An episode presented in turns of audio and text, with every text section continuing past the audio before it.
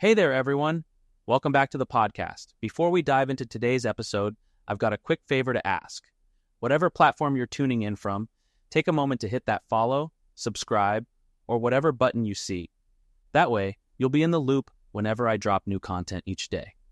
And if you're feeling generous, a five star review would mean the world to me. It's the ultimate boost to help this podcast grow. Thanks a bunch. With that being said, thank you. Let's get into the episode. My husband and I have been married for eight years, together 11 years. We've been through a lot of hardships together, and oftentimes he takes his stress out on me. We also have a 6YO daughter. He struggles in his career and blames the society for his failures. As a result, we are always struggling with money, rentals, etc. A bit about me I have a diagnosed mental health issue called borderline personality disorder, which originates from my babyhood. I was abandoned as a child, and it has created this core trauma which caused anxiety, depression, and suicidal issues. Dealing with life problems with me takes far bigger efforts, and I am speaking to professionals about my issue.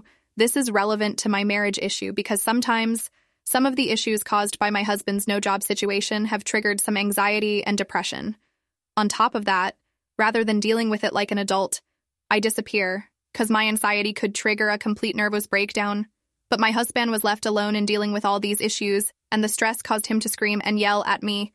After our fifth year of marriage, I was faced with the tough realization that I no longer have feelings for him. I was honest with him, and unfortunately, he felt rejected and took it really hard. We went to couples and individual counseling, but it doesn't really help. Another layer to this problem is that both my husband and I have different sexual libido levels. He wants it every day and I can't handle it. And now he regiments it to make sure it happens.